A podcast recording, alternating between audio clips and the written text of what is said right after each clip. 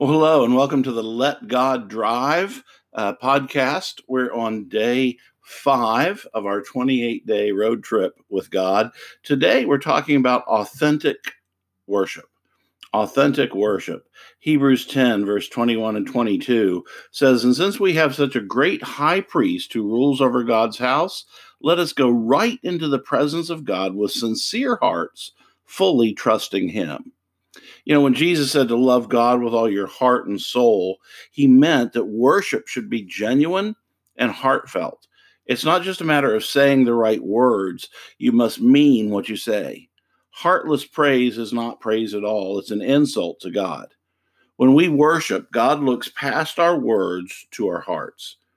The Bible says that the Lord doesn't see things the way you see them, but that people judge by outward appearance, but the Lord looks at the heart. And that's from First Samuel sixteen, verse seven.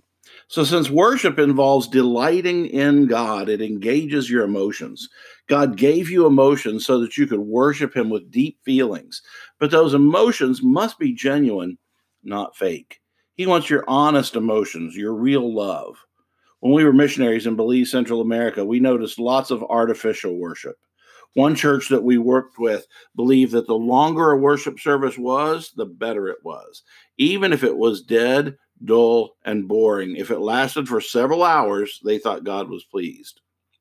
We can worship God imperfectly, but we can't worship God insincerely. Of course, sincerity alone is not enough. You can be sincerely wrong. And that's why both spirit and truth are required. John four twenty-three says, "The time is coming, indeed it's here now, when true worshipers will worship the Father in spirit and in truth." The Father is looking for those who will worship him that way. So worship has to be both accurate and authentic. God-pleasing worship is deeply emotional and it's thoughtful. We use both our hearts and our heads. Today, many people equate being emotionally moved by music as being moved by the Spirit, but those are not the same. Real worship happens when your spirit responds to the Holy Spirit of God, not to some musical tone.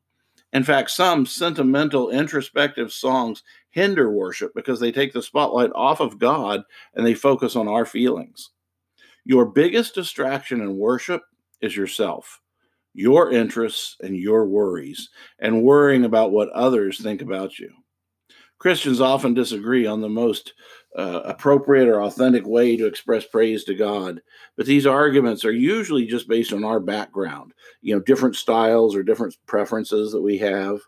Many forms of praise are worshiped in the Bible, including confessing, singing, shouting, standing in honor, kneeling, dancing, making a joyful noise, clapping, playing musical instruments, and raising hands. The best style of worship is the one that most authentically represents your sincere love for God based on the background and the personality that God gave you. I've got three application questions for you today. Number one is, is your worship controlled more by emotions or by God's Spirit? Number two is, is your worship an authentic expression of your love for God, or is it defined by other people's views of worship? And then finally, does your worship resemble biblical examples like raising hands, clapping, or does it resemble your church background or your traditions? Would you pray this prayer with me? Dear God, I want to worship you in spirit and in truth. Please help me to learn to worship you with sincerity and authenticity. Help me to care more about what you think of my worship than what anyone else thinks. In Jesus' name, amen. Thanks so much for joining us today. If I can help you in any way, please let me know.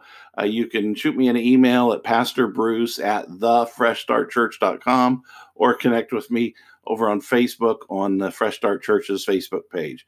Thanks again. Look forward to seeing you tomorrow. Have a great day.